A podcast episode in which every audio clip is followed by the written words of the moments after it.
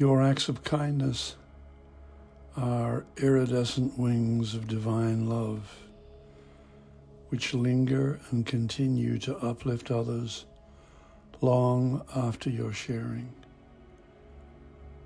Rumi.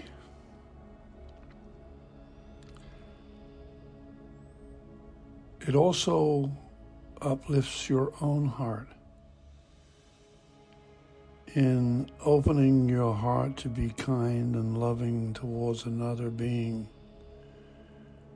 That action originates in you.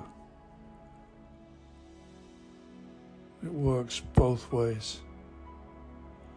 In being kind and loving towards another, you're opening up to that same space within yourself. So keep practicing kindness, loving kindness.